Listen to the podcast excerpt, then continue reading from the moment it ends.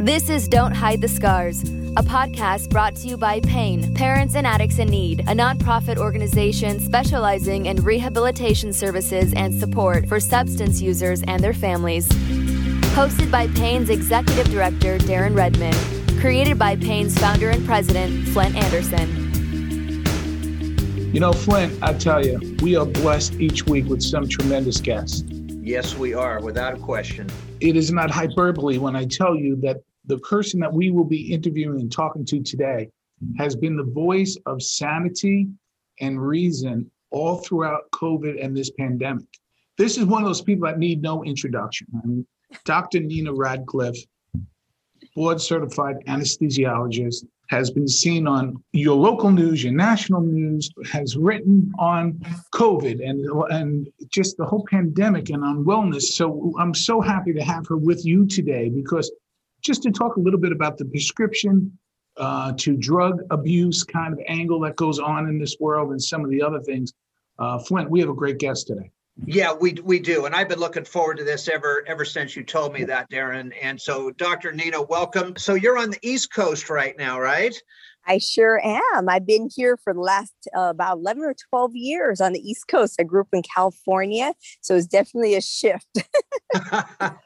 It's a complete opposite for me. Grew up on the East Coast and came out here about fourteen years ago. So, yes. Yeah, so, that, that's interesting. So, yeah, Darren, start us off here, buddy. Start us well, off. The first thing I, I would be remiss, Doctor, and if, if I didn't ask you just kind of, where do you think we are as a society in America right now? Understand there are hot spots and some areas are doing better than others with COVID and with uh, immunity, group immunity, with the vaccine. What are your thoughts?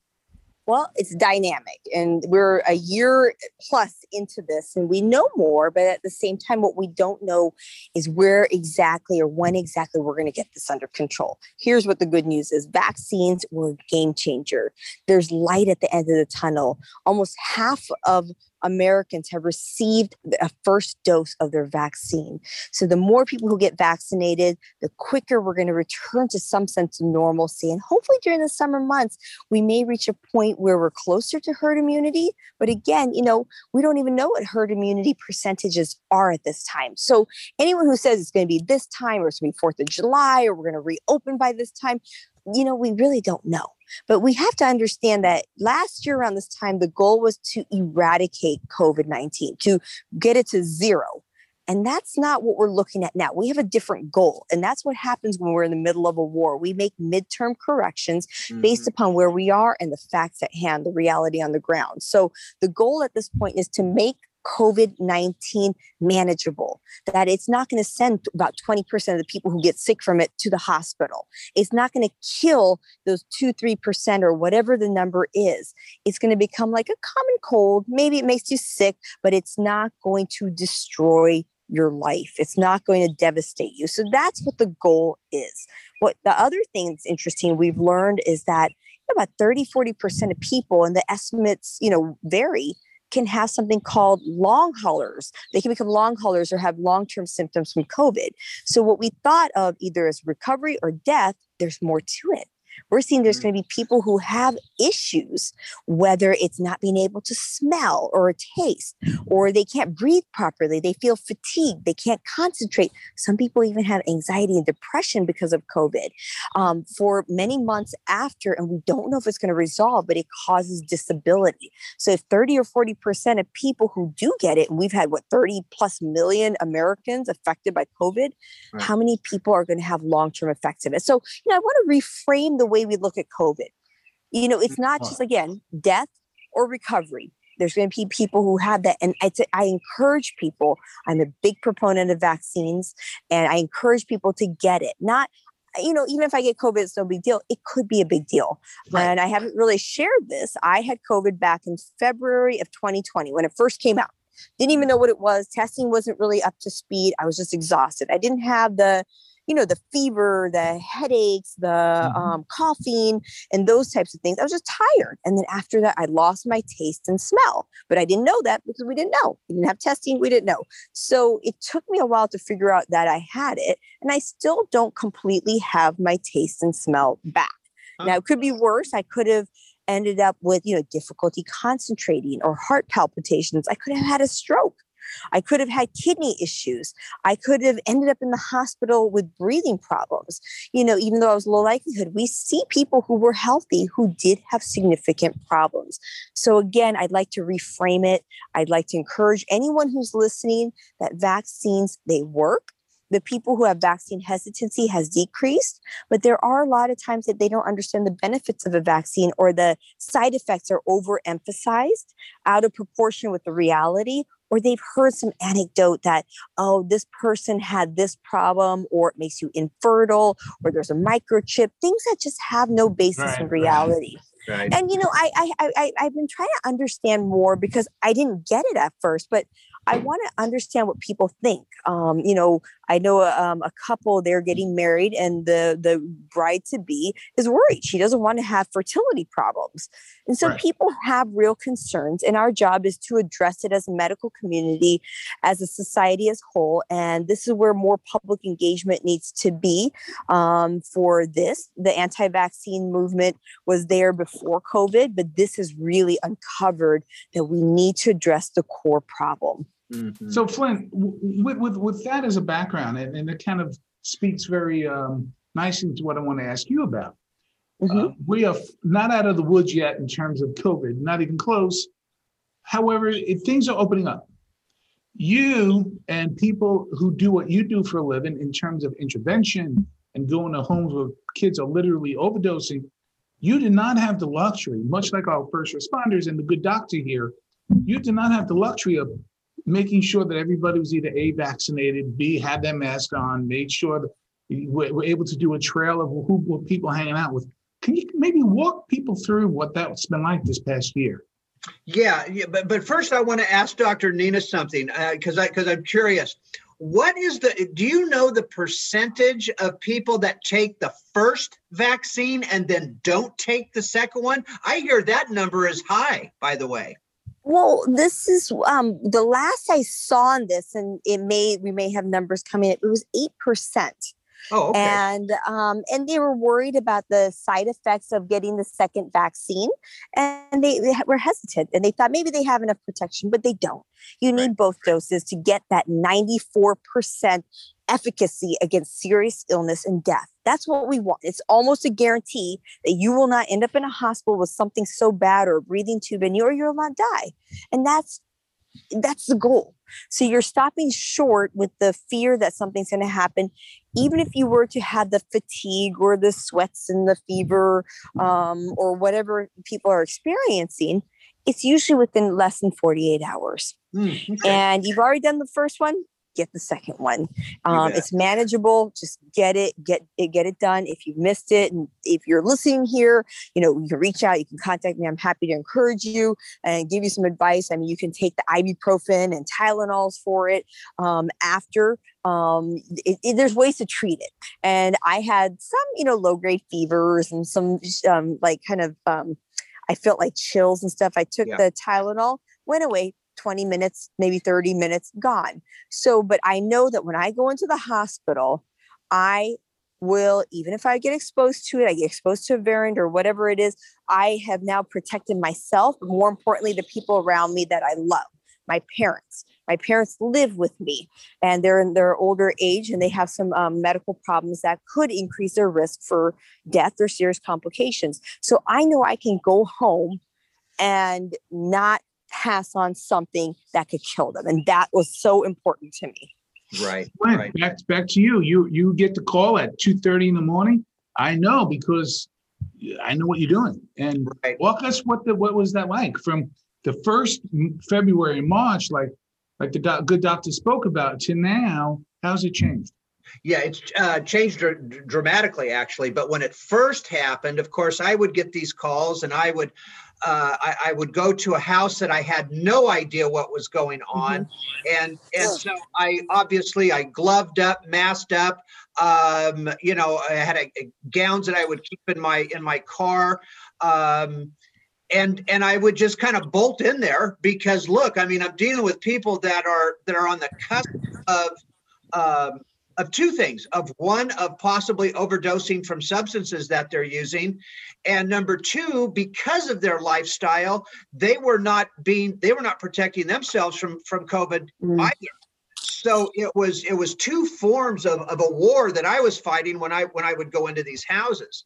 Um, But I've always been one of those guys too, that that as long as I felt that if I'm somewhat protected, I'm I'm going to go through the wall to get somebody. Uh, you know, I, I don't I don't back off. COVID didn't scare me enough to not go in someplace to try to help somebody. You know, I would, can I ask you, did you ever get COVID? I'm just curious. I did. I did not, and uh, I have had both vaccines, and I'm oh. good to go. Wonderful. Yeah. So, yeah, and, and for the record, I had my two as well. I did Moderna. Uh, that's that's the one that I did. And for me, it was wonderful, you know, and uh, but I'm certainly was around people that did, did get it, unfortunately. And most of them were asymptomatic, thank God. Um, right. So, Flint, I would be remiss if we, ha- if we you know, didn't ask this question with, with the doctor here. Uh, and again, Doctor Nina Radcliff is our guest today. Um, talk a little bit about the prescription to addict reality that happens. And it's not just the person who gets the addiction, who gets the prescription, is it, Flint? It's the child going into the medicine cabinet. It's it's the, per, the well-meaning person who says, I got a few uh, you know, um, painkillers left over. I know you sprained your ankle, take this. Walk us through that. And then doctor, if you can follow up. Yeah, there's a lot of instances over the years where people have um, become what I call dependent on the drug, Doctor Nina. Um, they are not actually what we call, you know, that the drug addict. They are, uh, they're, they're stages to addiction, I guess, is what I'm trying to say.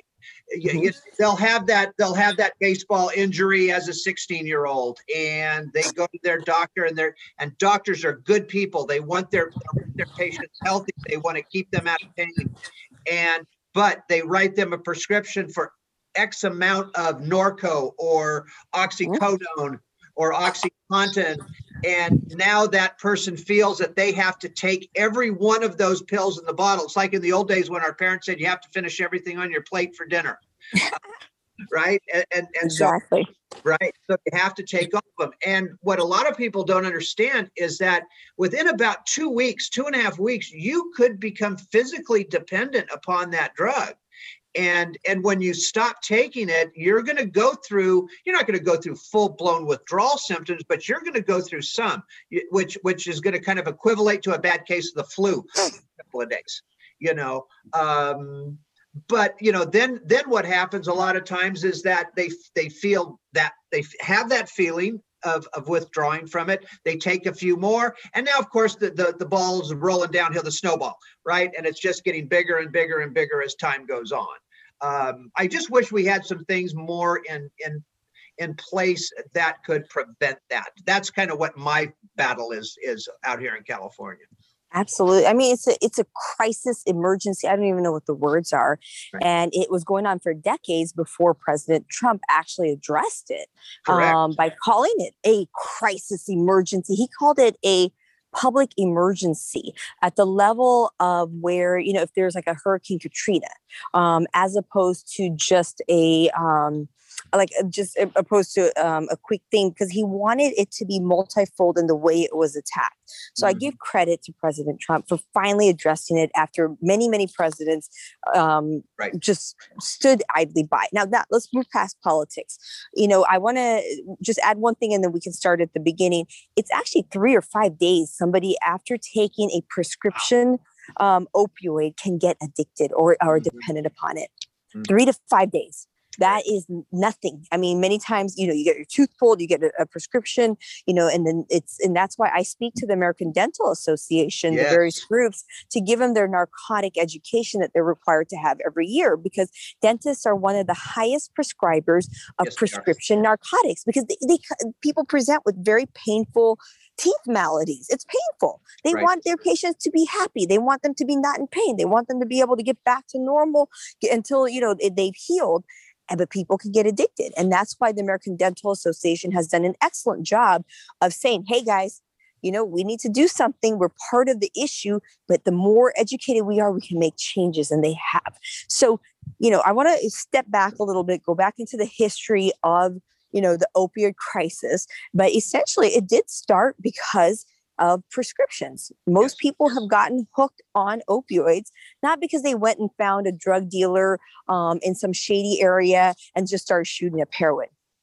Most have started because of a prescription from a doctor with well-intended meaning.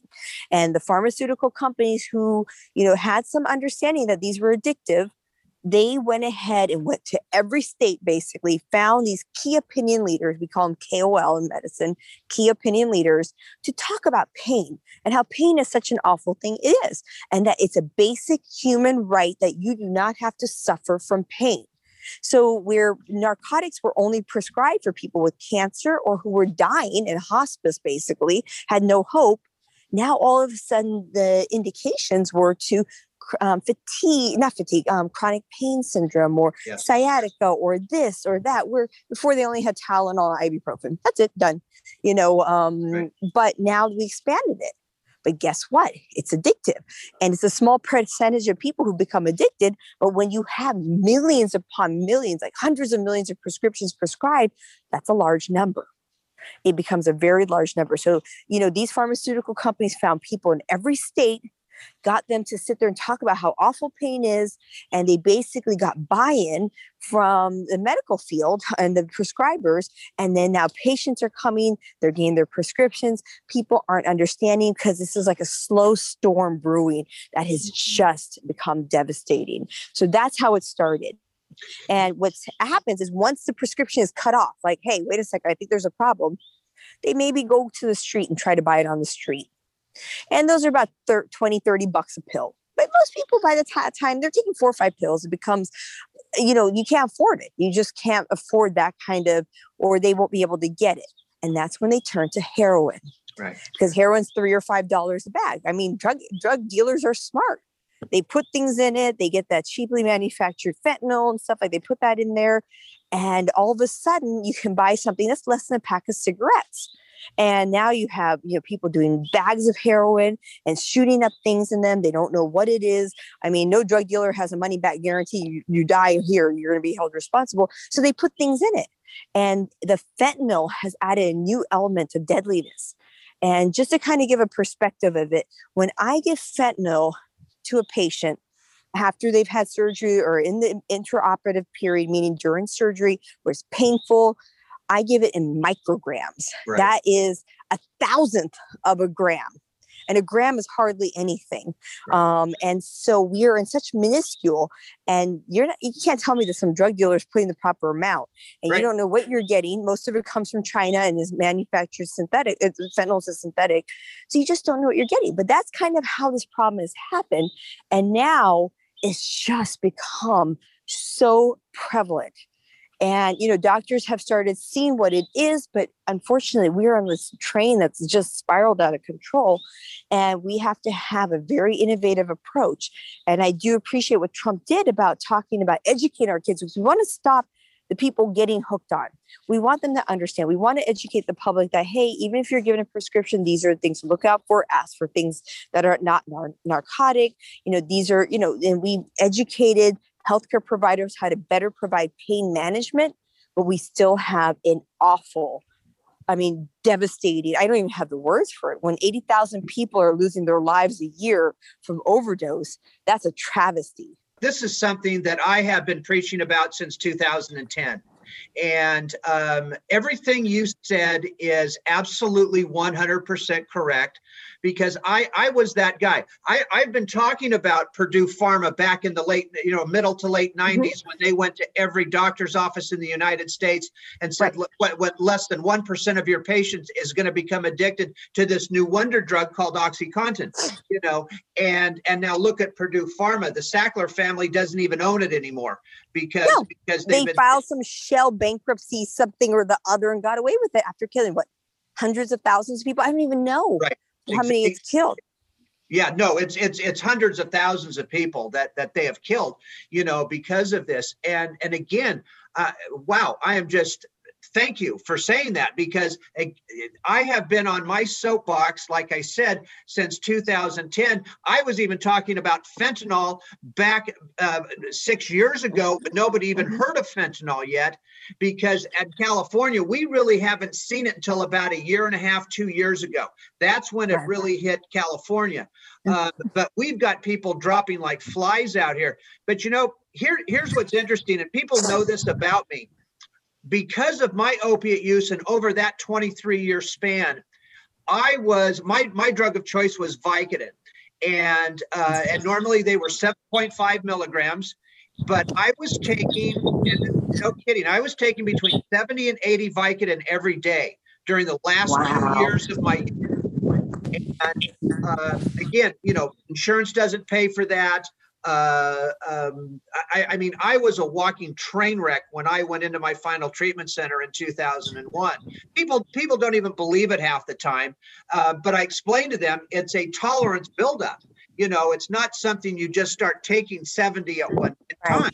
This has been over right. years and years and years. So, um, but, well, but I can say this: God had His, you know, hand on you and got you through through His mercy yes, and grace yes. to be in the position where you are today. And without what you went through and the suffering, you wouldn't be able to be that voice for somebody else who so desperately needs you, or the one who may sit there and save that person's life. That's somebody's mom many times, right. or their dad. And so God had His hand on you all through that time. Even with those eighty, yeah. I cannot believe it. I think it's one of the highest number I've ever heard, eighty a day. Yeah, eighty a day, you know, and thank you for saying that. Because you're you're you're absolutely right. Um, you know, the other thing is, uh, I, I I had to have all my teeth removed because of my addiction. These are, you know, but you talked about the dentist. I've been talking about dentists too, because when I had mine done, because these are all implants.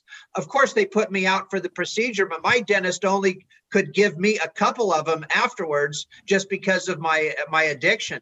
Um, but you're right. Dentists are the Dentists are the number one medical, you know, practice that that is prescribing narcotics. And right, they're the highest number. Yeah, they were like them, and I think it's orthopedic surgery and general surgery. I could be off on the most recent, but those are the highest prescribers, and those are the groups that have really taken a lead on how they approach pain, which is good. It didn't help, you know, people like you, and you know, going forward, we do need to keep this process going. Yes, uh, you know, learning more, dealing with this better. We don't want to know what we know now and keep making these mistakes.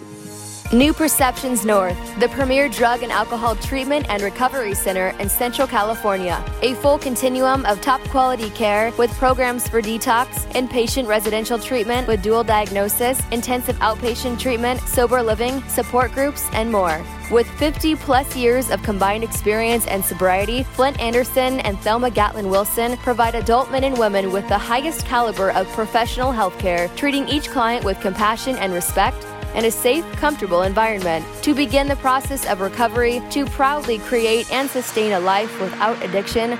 Call five five nine, nine seven eight, one five zero seven or visit new perceptions north dot com. When we talk about opioid overuse, when we talk about prescription drug overuse, people still, and we want to help the homeless, we want to help the people in Tent City, but the people immediately, and the news, and you're on the news a lot, and the news, they show Tent City.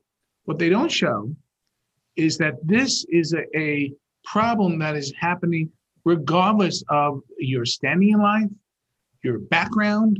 Uh, and, I would, and I would argue that, unfortunately, there are people who believe, well, it can't happen in my house because I have two cars and a boat. If you both speak to that, doctor, you first. Yeah. Well, interestingly, this is where there's, you know, bias in medicine has existed. When patients come in, in the past, oh, let's, let's just start. Let me, let me, let me back up a second. Most people who have had issues were Caucasian, college educated, well-to-do. Yep. And the reason why is part of the systemic bias, or the bias in healthcare. When you have a Caucasian patient coming into you versus, let's just say, an African-American patient, a doctor in many instances is more likely to prescribe an opiate for the Caucasian person as opposed to the African American. This is something that's been written about. I'm not making this up. But, and as a result of it, they have now more likely um, increased their risk for addiction and um, dependence um, on opioids. And so because there's that discrimination in terms of how the um, narcotics have been prescribed, the African-American population has somewhat, or people of color, Native Americans, Hispanics, have been protected in a strange way yes. for this. And you know what? Addiction, it crosses all lines, man, woman, age. It doesn't matter. Socioeconomic, education, non-education, faithful and, and God versus not. It doesn't matter. We are human beings. We have a pleasure center in our brain. Mm-hmm. And, you know, when that pleasure center gets excited with things like food, you know, because, you know, we want to be able to eat. That's what keeps the survival. Sex excites us. And that's how we keep the survival. But guess what? These opioids, these alcohols, cigarettes, they hack into those pleasure centers. And we're human. Our minds are primitive. And so when we expose people to it, we're going to get addicts out of it. And it's unfortunate. And but that's kind of the background of, you know, it's not just a, you know, how crack cocaine was affecting mostly poor neighborhoods versus right. how cocaine was more, the more well-to-do. No, no. Very interestingly, this is the opposite. And that's kind of why, because of that bias that goes into some aspects of medicine that, you know, hey, I'm not going to re-prescribe. I'm only going to give a small amount because this person might get addicted to it. Um, so that that's a very interesting, strange um, way that that panned out. Yeah, no, you, again, you are right on the money with that one. I have, I, I have known that for a while as well. And it, and it's interesting. I, I'm thrilled that you're saying this stuff because I finally have somebody that's agreeing with me on all this, you know. Well, the science stands with you. This is fact. We're not even making this up. You observed it, but there have been studies that show, the numbers show that show it. So you are absolutely right. You perceived something that wasn't fact, fact. Right. So one thing, oh, you do many things well, doctor, um, but you really speak to, and that is that whole mind and body, um, the holistic approach, which I really find um, um, so needed in this country because you also married up with medical science. So we're in a situation now, and, and Flint talks to this every Wednesday. We have a parents group, and he talks to people individually. Um, as a nonprofit that we are, and that is this. Now that people, whether they are in recovery, Flint, one year, five years, six years, they were used to going to meetings, uh, and they have lived a sedentary lifestyle, right? Oh, why not? Let me eat that Twinkie, you know? So, doctor, if you can kind of talk a little bit and maybe kind of cater to the person who is in recovery, because there's some triggers there, right, that they don't even know they have. And in Flint, you follow up the doctor. Sure. Right. And this is, this is a complex subject, but, you know, health is not just physical health, our body. We have a mind. We have emotions that go on in our mind. We have spiritual. I mean, there's financial health. There's um, there's social health. There's so many aspects to health. And without one of them, the rest fall over. You can't be in great physical shape, but mental, your health is not there. Something's going to give. And I do want to add, and this is a very complex, and we can talk about this for hours. Many times people who do get into addiction, whether it's alcohol, smoking cigarettes, or, you know, um, getting hooked onto the Xanax, they are dealing with undiagnosed mental illness, whether it's anxiety yeah. or depression or bipolar. I mean, it's complicated, and I don't want to act like I'm an expert. I'm not a psychiatrist on this, but many times, because of the way society is, the way mental health issues have been dealt with in the past, we're getting better with it. People don't go get the help that they need from a therapist. They instead reach for that bottle of alcohol, and they all of a sudden, hey, they were feeling anxious, they feel calm. And their symptoms are so uncomfortable that this is what they want. They can finally just kind of be calm. So now, you know, over time, it becomes two glasses of um, alcohol that needs to calm them, three, then four. And over time, as you know, you know, these are addictions, there's dependence, but they want to treat their underlying mental health issues. Right.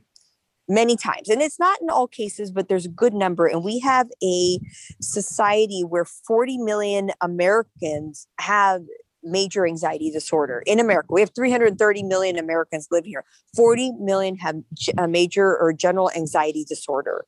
That's a lot of people. So imagine, not all of them are getting their mental health treatment. Many of them are reaching for a cigarette because as soon as you take a drag or a puff, you all of a sudden feel calm very quickly. But guess what? Once that nicotine starts wear, you know, kicking in or wearing off and stuff, you're going to feel anxious again. And then you go for another one, you go for another one, or that drink of alcohol, or somebody might get hooked on Xanax, Xanax overdose. And, you know, and Xanax and, um, and what's the other one? Valium, their Valium. overdose got, yeah, it's like, I think it's about at ten thousand. Yes. Every is. year right now. Um, right. So we're starting to see an increase in overdose deaths from that. It's it's just, it's getting so much. But, you know, we as a society have to deal with overall health. You know, during COVID, we're talking about the physical health. People are worried about their physical health. But then with the staying at home, the lockdowns, the social isolation and the physical distancing, life not as normal, losing your job, you know, um, not being able to travel, doing things that they're normally meant to do. We saw a lot of mental health issues. There was possibly, and I think we're going to see a tail end of spikes in suicide, other types of issues that we're going to have to deal with. And again, it's not just physical health. So I don't have the answers to it, but I do think that we have to keep talking about it. And that's what I love about what you guys are doing. You're talking about every aspect of it.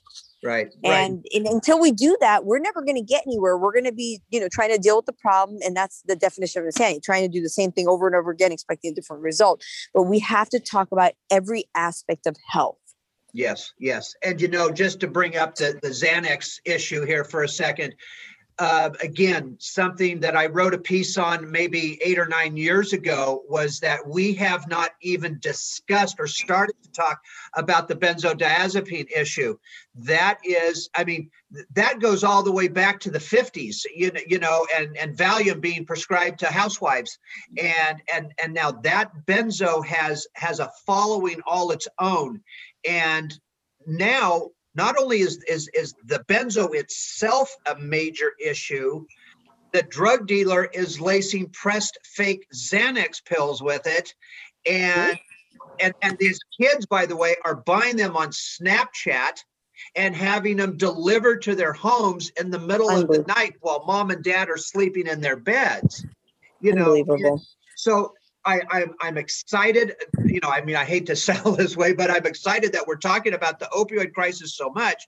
But on the other hand, you're right. There's the, the, the, the benzo problem, the mental health side of this thing, that anxiety and depression, especially that mm-hmm. young kids have today, they are under an enormous amount of pressure. And And and again, I'm not saying that they shouldn't be under some. That's life. We have to learn how to deal with life. We, you know, but my gosh, you can't put the, the human brain doesn't become fully mature to the age of twenty-six. And that's, right. without, that's without drugs and alcohol. How are we expecting a sixteen, seventeen, and even an eighteen-year-old to make adult rational decisions at, at their ages? It it that's insanity. Yeah.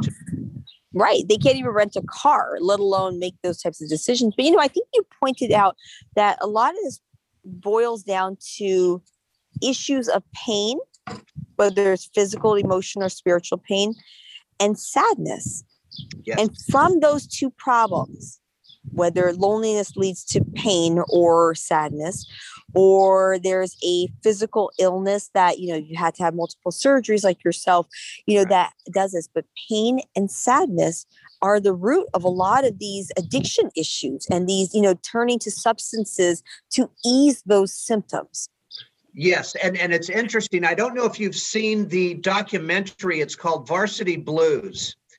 And it has to do with like Lori Loughlin and getting her kids into U S C. Remember that they were they were paying people to get them in there with fake, uh, you know, documents or whatever the case may be. And I'm watching this documentary, and I'll just bring up this one small area in it.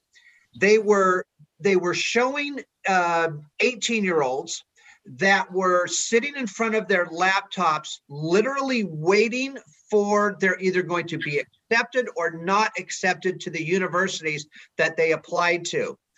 When these eighteen-year-olds got rejected, the looks on their faces and their reaction to the rejection was like they had just got that, like like like they just lost their best friend in the entire world, and they don't know how to handle it. and that's that scares me, because those are the kids that will turn to their other friend that says, hey, do you have that Xanax? Do you have that? Right. Yeah. Right. I mean, and part of it's like resilience and coping, and that's a whole nother topic, but you know, we need to learn about resilience. And I really look at my faith, you know, um, as a Christian, is that's what my faith has taught me, resilience. Winds are going to blow and storms are going to come in life. It's like waves in an ocean. Some are bigger, some are smaller, some knock you down, some you just ride through. It's no big deal. But the resilience for me has been taught through my faith in Jesus Christ. Yep. And whether whoever it is that somebody believes in, but we have to learn about resilience.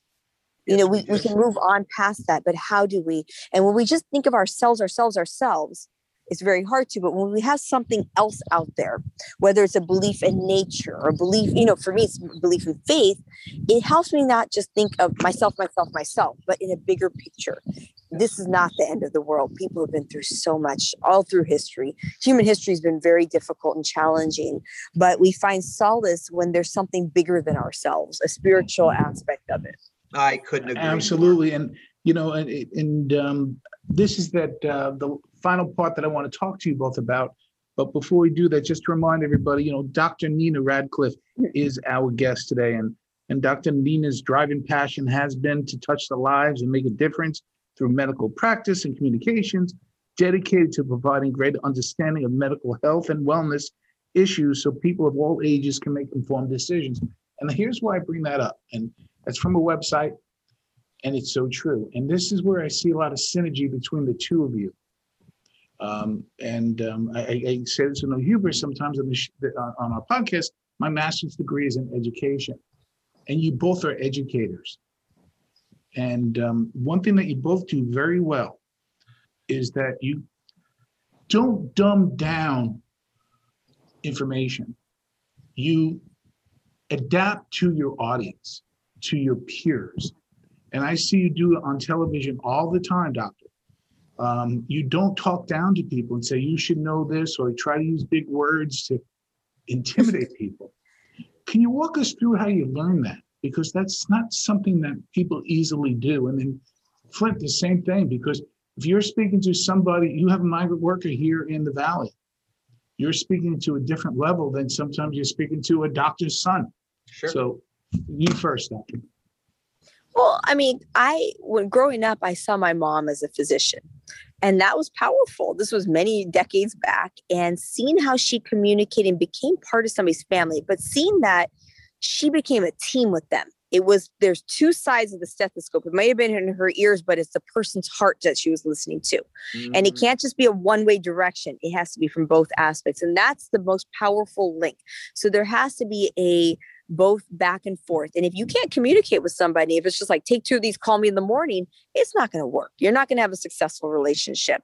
And people are smart. They want to understand.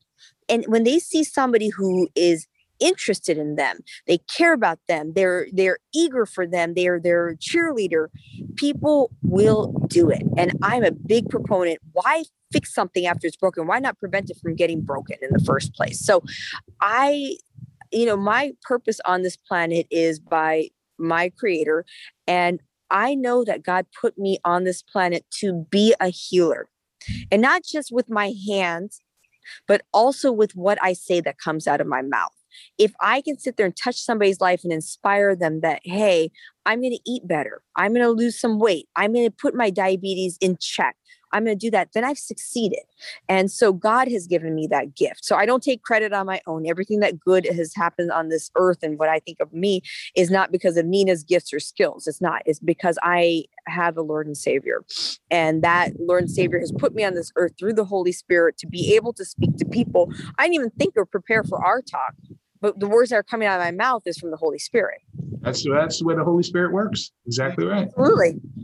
I love that. You know, when I get when I get ready to uh, to speak, I don't care if it's uh, uh, you know, a hundred people or or or two thousand.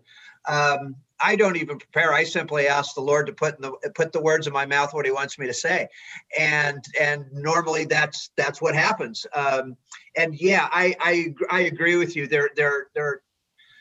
It's about what's in our heart that we're that we're giving to people. Uh, people know when you are being genuine. People, you know, people know when you're being uh, attentive to them.